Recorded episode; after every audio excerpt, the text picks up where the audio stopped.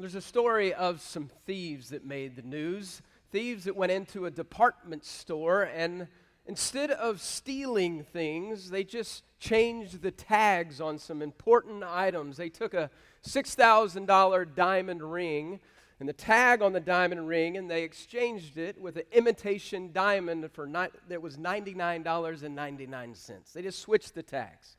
And then they took a real painting an original painting for $3,000, and they went down the aisle and found the imitation painting, same painting, and switched it for the $49.99 tag. I don't know if these thieves had some issue with the store.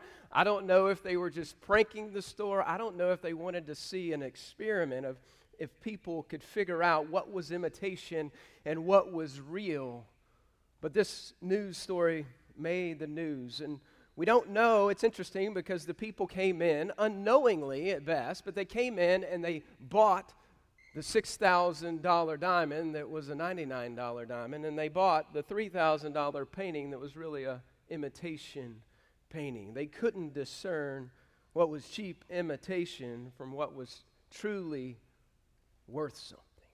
And you know, when I think about that story, I think about my own life and I think about uh, unknowingly or even sometimes knowingly that I choose the worthless thing over the things that God says are truly most valuable. Ever been there? Maybe it's just me. How often do we chase after the flashy things in life that won't last in God's grand view, and we aren't really valuable at all? And we exchange that for what is valuable, what is lasting, what is actually worth something eternally. I want to show you a parable this morning. A parable where people had switched the tags, but they had knowingly done it. And spent a lot of capital on greedily pursuing what was worthless. And in the end, little on what was worth something. Turn with me to Luke chapter 12.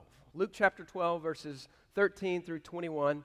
If you, ha- need a Bible, there's one next to you. It's page 871 on a Bible next to you. Words will be on the screen, but if you've got a Bible, that's the best way. So grab your Bible. It's the parable of the rich fool. Parable of the rich fool. And what is really in view in this parable is the topic of greed. The topic of greed. When you think about greed and you think about the idea of covetousness, greed really has two sides. It's one coin with two sides. On one side is a covetousness of things that we don't have that someone else has been given by God. That's one side of greed, wanting what we don't have that someone else has. And then the other side of greed is taking God's good gifts that He has given us and hoarding them and saying, nobody else can have any of what God has given me and not being generous with what God has given us. There's a major warning about greed in this parable. Remember parables? They're true to life stories that Jesus gives his listeners to both conceal and reveal truth, and they often have quite the punch for the audience that is listening. I want to show you this morning what greed elevates. I want to show you how greed blinds us. And I want to show you what greed actually, in the end, delivers. You might not like it. Verse, what God does deliver for us. Luke 12, 13 through 21, page 871. Let me read it. The rich fool. Someone in the crowd said to him, Jesus, Teacher, a rabbi, Tell my brother to divide the inheritance with me. Kind of bold. But he said to him, Man, who made you a judge and arbitrator over you? Who made me a judge or arbitrator over you? And he said to them, the crowd, Jesus, take care and be on guard against all covetousness, for one's life does not consist in the abundance of his possessions. And then he told them a parable, the crowd. The land of the rich man produces plentifully. And he thought to himself, What shall I do? For I have now nowhere to store my crops. And he said, I will do this. So he's talked to himself, and now he's listening to himself. Bad idea. I will tear down my barns and build larger ones and there I will store all my grain and all my goods. And I will say to my soul, Soul, you have ample goods laid up for many years. Relax, eat, drink, and be merry. But God. But God said to him, Fool, mindless. This night your soul is required of you, and the things you have prepared, whose will they be? So is the one who lays up treasure for himself and is not rich toward God. I want to look at the first few verses there, verses 13 through 15, about the man who comes to Jesus. In the crowd, there's thousands, the text says before, there's thousands of people there, and this man blurts out, Tell my brother to give me the inheritance. Pretty bold guy, this guy in the crowd. It's interesting in that day because the law is pretty clear about how inheritance works. We saw it in the prodigal sons, right? How inheritance works. The older brother gets a double portion, and the younger brother gets the other portion. The third, if there's two, I don't know how many siblings are in this family, but it's just the way the law works. If there are conflicts in that, what often would happen is that people like this brother would often go to a rabbi or a teacher and ask them, but this guy is bold enough to do it in front of thousands of people. Careful with Jesus. Maybe the guy's never been around Jesus before, but oftentimes Jesus has some interesting things to say. And so this person is trying to use Jesus' position of authority to get something he wants. The motives this guy has are not to arbitrate fairly can you catch that? But to go, Jesus, I want you to tell my brother to give me the inheritance. And likely what's going on is it's his older brother, and his older brother has the double portion, he's likely the younger brother, but he thinks this is fair, that he would get at least half. Look at Jesus' response in verse 14. I'm not the arbitrator, I'm not the judge. Go work this out with your brother. And then what does Jesus do? He doesn't just turn to the guy, he then turns to the crowd and gives what? He gives a warning about covetousness. A warning. Is one's life just focused on his possessions? You see, possessions in Jesus' mind won't give you what they think it will give you. Here's your first thought today greedy motives elevate possessions over people. Greedy motives elevate possessions over people. It makes secondary things primary things in our hearts. It's interesting when you look at this. What do you think the crowd's view of the man is after Jesus says this? He's greedy. What do you think the man in the crowd, we're not told, but if you were the guy in the crowd and you did that, what would you be doing? I'd be sneaking off. I'd be getting out of Dodge. I'd be embarrassed of what Jesus has revealed in my heart. Let me ask you a question, though. Let's say you're that brother and you get what you want, what you think you deserve. How's that going to go with your relationship with your brother? Do you think this brother is really thinking about his relationship with his older brother? Or is he only thinking about possessions? Proverbs 28 25 says, The greedy man stirs up strife. One trust in the Lord will be, the one who trusts in the Lord will be enriched. You think there's any strife that's going to happen for this brother and his other brother? I think so. You ever have any inheritance issues in your family when someone dies? Wow.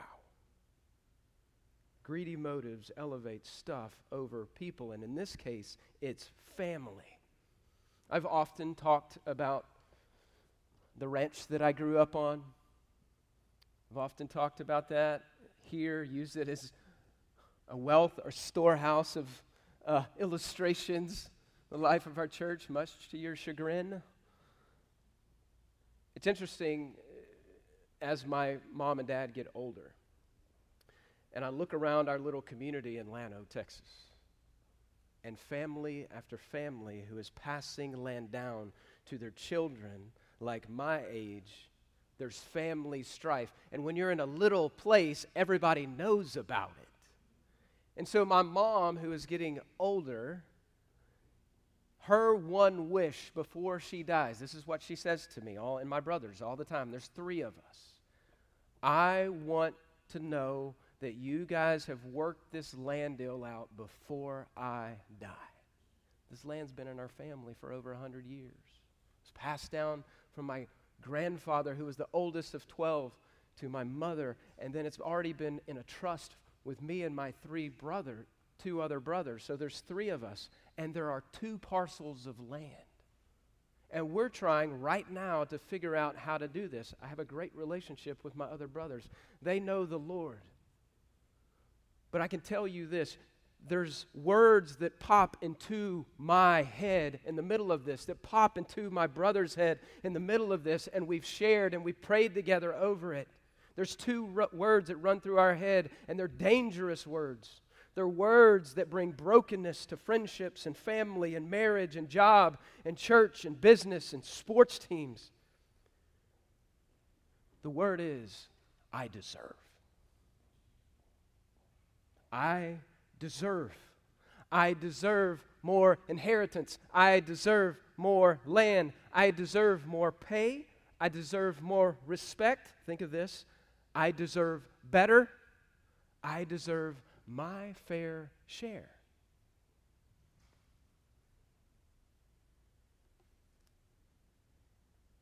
I deserve.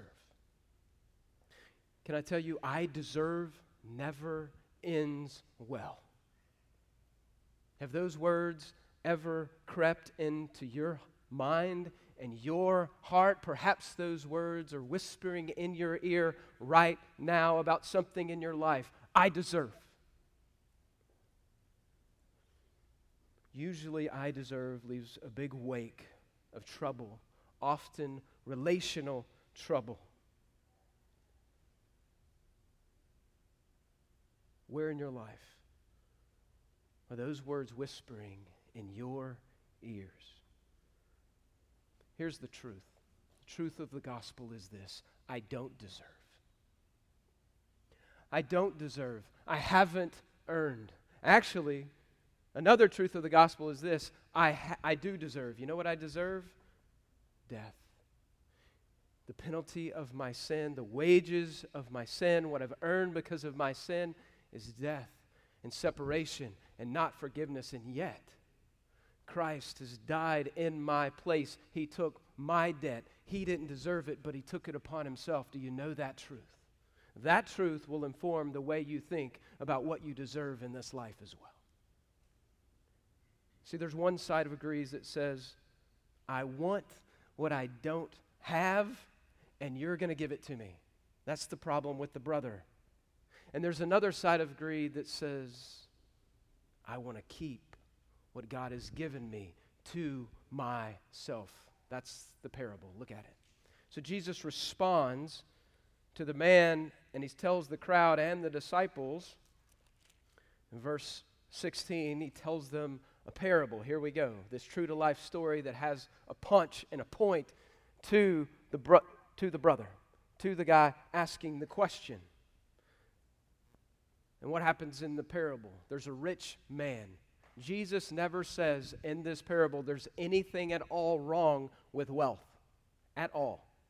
He never says there's anything wrong with having barns. This guy already had barns before he built new ones. This rich man has basically a bumper crop harvest this year, according to Jesus. And what does he do? Look at it. And he thought to himself, nothing wrong with thinking to yourself, but notice how many times he uses from verse 17 to verse 19. Look at it. First person pronouns I, me, my. Look at it. What shall I do? For I have nowhere to store my crops. I will, I will I will tear down my barns. So he already has storehouses. I will build new ones. I will store all my grain and my goods. I will say to my soul, Don't listen to yourself. Talk to yourself. Don't listen to yourself. It's a bad idea. Plus, it's just kind of weird. You answer yourself. You have ample goods laid up for many years. Relax, eat, drink, and be merry. So the problem is not wealth and having, the problem is not even planning. He's already got storage. The problem is this greed blinds us. Here's your second thought greed blinds us to the needs of others and the reality of our own real needs and limits. If you were in the first century, we might not catch this in this in this parable.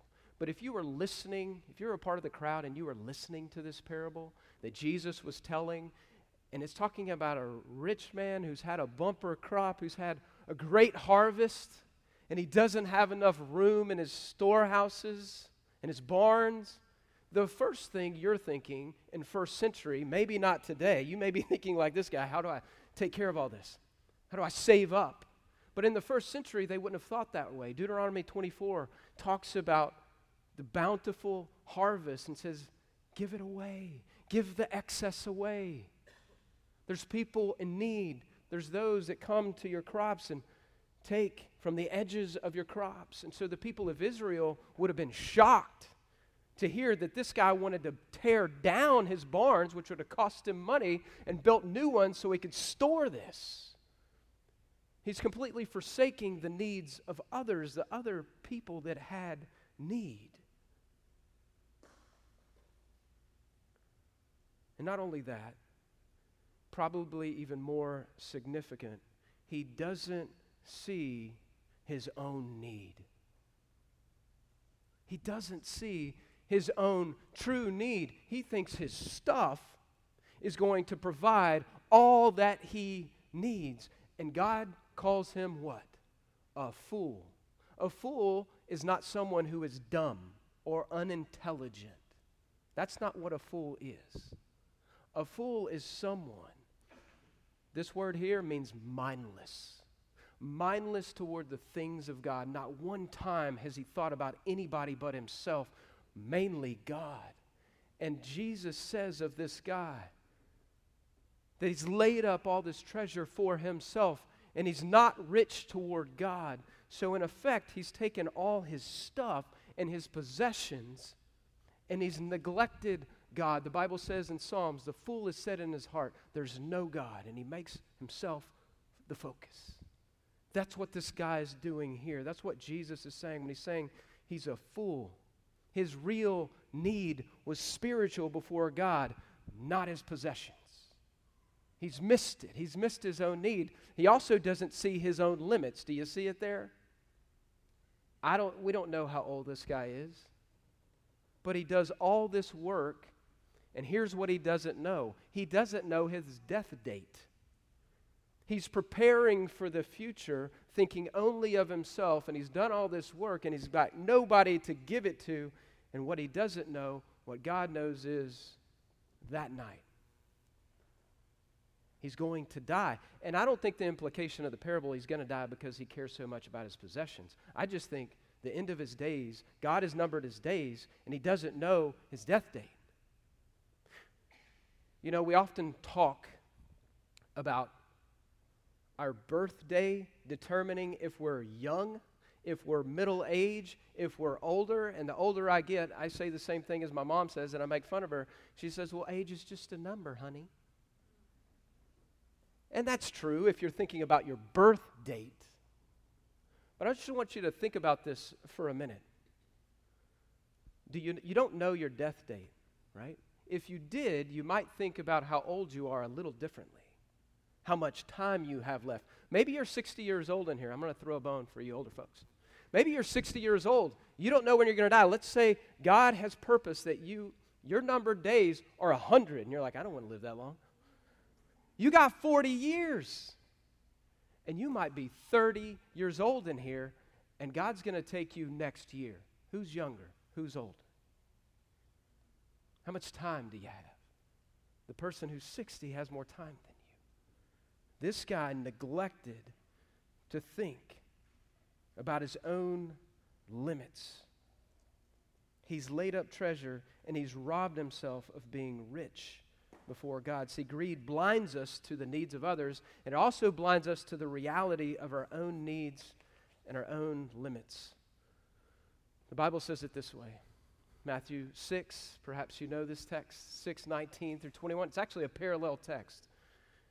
Don't lay up for yourselves treasures on earth where moth and rust destroy and thieves can break in and steal.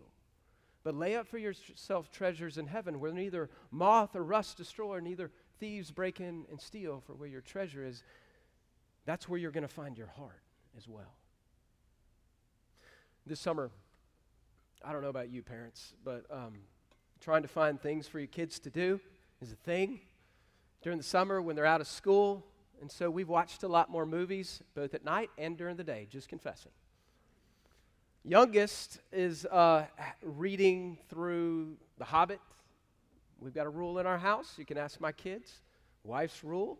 Glad I didn't grow up this way. You've got to, if there's a book, you've got to read the book before you get to watch the movies. And so Samuel read over the last month, he's read The Hobbit. And so he got to, we, we sat and we've watched the trilogy over the last week or so. And so remember The Hobbit. Sorry, it's been around a while, so I'm just going to blow this. You remember Thorin, the dwarf king, the dwarf who was courageous. He was a courageous warrior, a man who keeps his word. Everyone respected Thorin. When he walks in the door, everyone looks to him. Remember what happened when they get the mountain back and Smaug is dead? The dragon is dead and they come back. What do you see Thorin doing? Do you see the change in Thorin? Because the riches of Erebor. And you see him walking these halls filled with treasure. And it changes him. Remember the people of Lake City? He had promised to give them refuge. And they come to him with their city destroyed. Give us refuge. And he says, No. You want to take the treasure? No. Remember when Bilbo Baggins comes to him in the halls, and Bilbo says, Thorin, you've taken the mountain. You've taken the mountain. Is the treasure worth more than your honor? And Thorin says this The treasure in this mountain belongs to us, it is ours, ours alone. And then the voices slow down and he says, On my life, I will not part with one single coin, not one.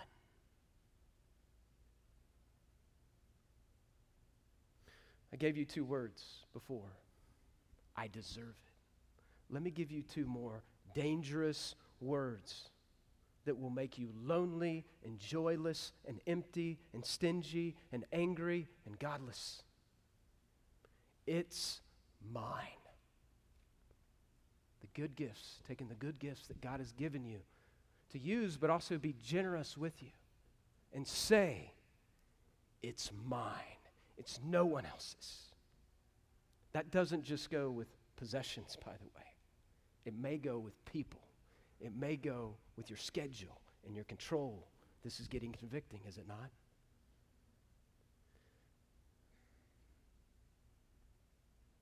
What material, financial good gifts has God blessed you with that He calls you to be generous with, as opposed to being like this rich man who's hoarding his own crops.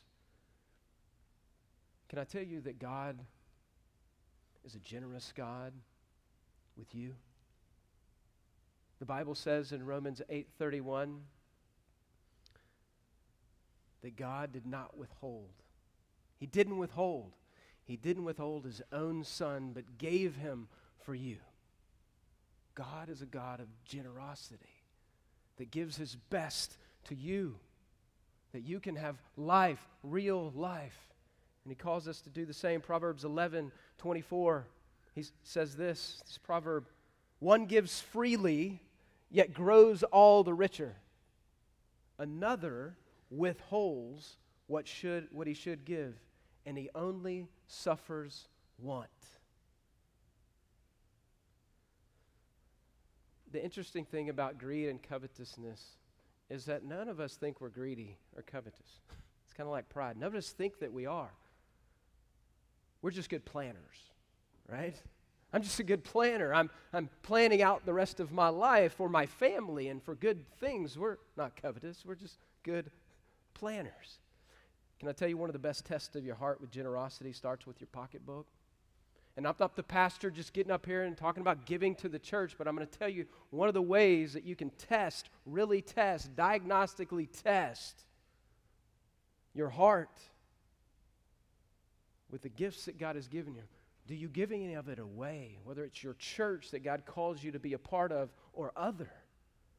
Do you give it away? Are you generous with what God has given you? We've seen greed's motives. We've seen how greed blinds us. But maybe you say this Well, if I don't fill my storehouses, how are they going to get filled? Who will fill the storehouses? Look at verse 22 through 34. And I'm not going to go through this whole next section. If you just glance at it, though, look at your Bibles. He gives the warning to his disciples. So they've been talking, he's talking to the crowd. The man speaks up and says, Tell my brother to give me my inheritance. He gives the crowd and the disciples the parable to make these points. And then he turns to his disciples. Look at it. It says, Therefore I tell you. And so he's connecting this parable and this scenario and he wants to teach his disciples a lesson. This is amazing. I've never put this together until I studied this text because this text about anxiety and fear and treasure and how God takes care of you, there's a parallel text in Matthew chapter 6. But it doesn't have this context to it. We get more context here. And so imagine this. Think about greed and all the things you want. Greed produces something. Greed produces anxiety.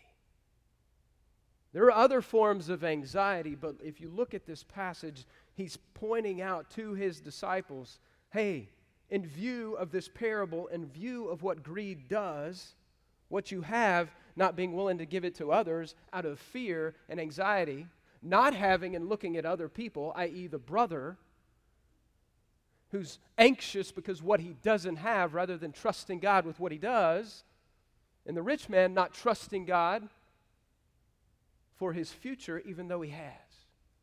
Don't be anxious about your life. And then what happens in that text? Don't be anxious about your life. What's God going to do?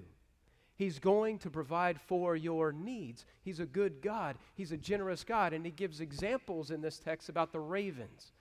Do the ravens have storehouses? That's the example he uses. He's pointing back to the parable. The ravens don't have storehouses, but guess what? God takes care of all their needs. And then he goes to the lilies, and he talks about how God clothes the lilies, the beautiful lilies, better than anything Solomon could make. You have what you need. You have food, you have clothing. I will take care of your needs. Oh, you of little faith, trust me. And then you come to verse 32. The second thing that he's teaching his disciples fear not, God will give you. So if God's going to give you things, guess what you can do? You can give to others. The treasure that God has for you is protected. Your inheritance is protected. Your storehouses are protected.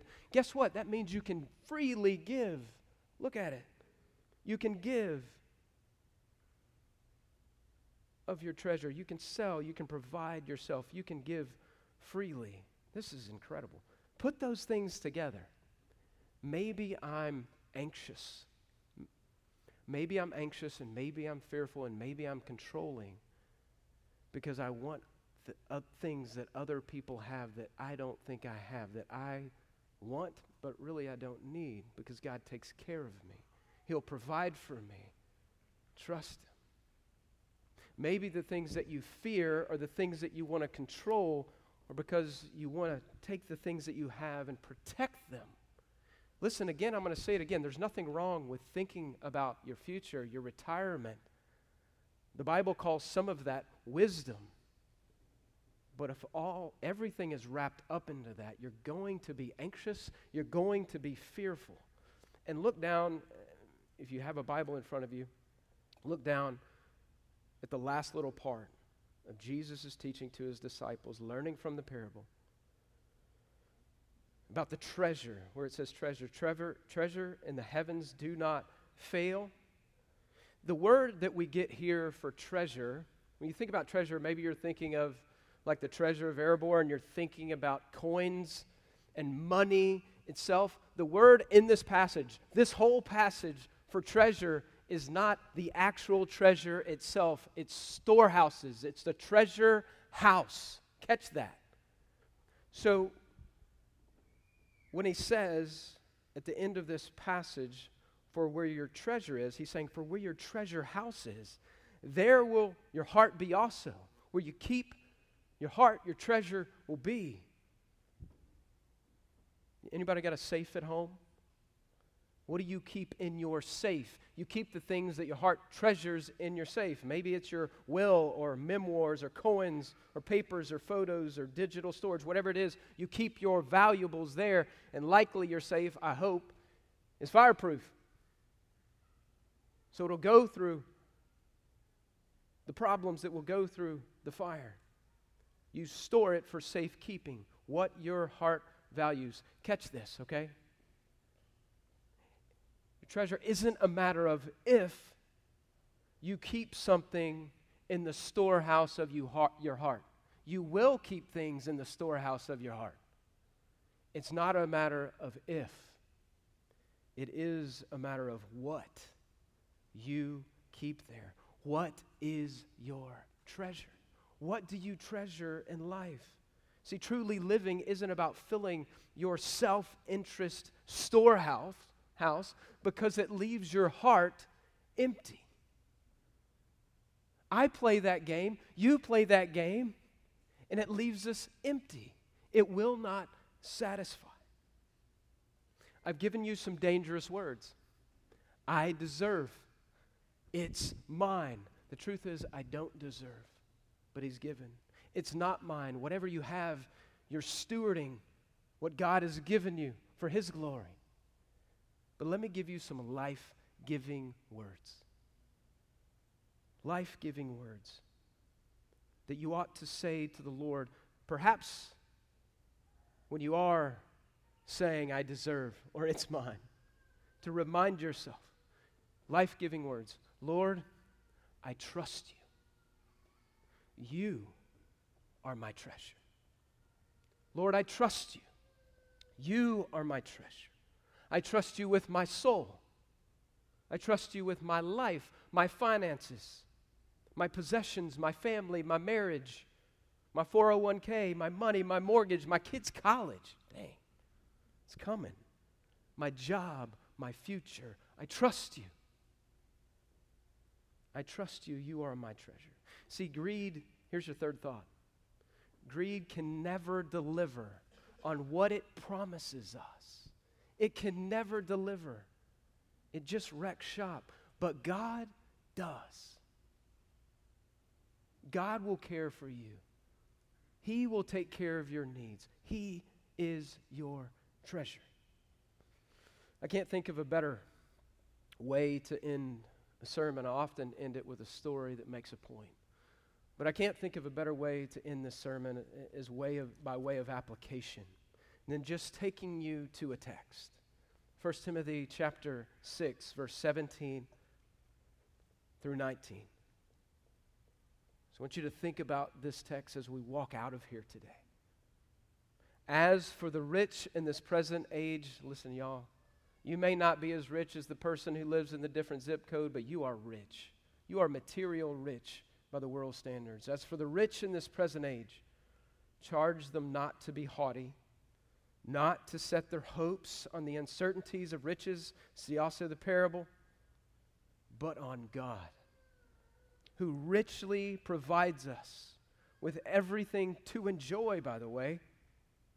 We're to do good, to be rich in good works, to be generous and ready to share, thus storing up treasure for ourselves as a good foundation for the future. So that, here's the why, that we may take hold of that which is truly life. God wants to give you what is truly life. He's not trying to withhold from you good things. He wants to give you real, fruitful, abundant life. But that doesn't really come from the place that we think it comes from. Here's your takeaway. If you want to truly live, hope in God, who is our ultimate treasure. He richly provides. He richly provides our needs. He's not withheld his only son for you, your most essential need to be made right with God. Do you know him? He richly provides it. He doesn't withhold, and he calls us to live a life of faith and generosity. And here's the beautiful truth, okay? We're all greedy. We all want to hoard. We all covet. Yet, even in that greed, he offers grace. He bids us to come to him and confess to him and know him and repent because he's a generous God who gives generously to us. Amen. Let me pray.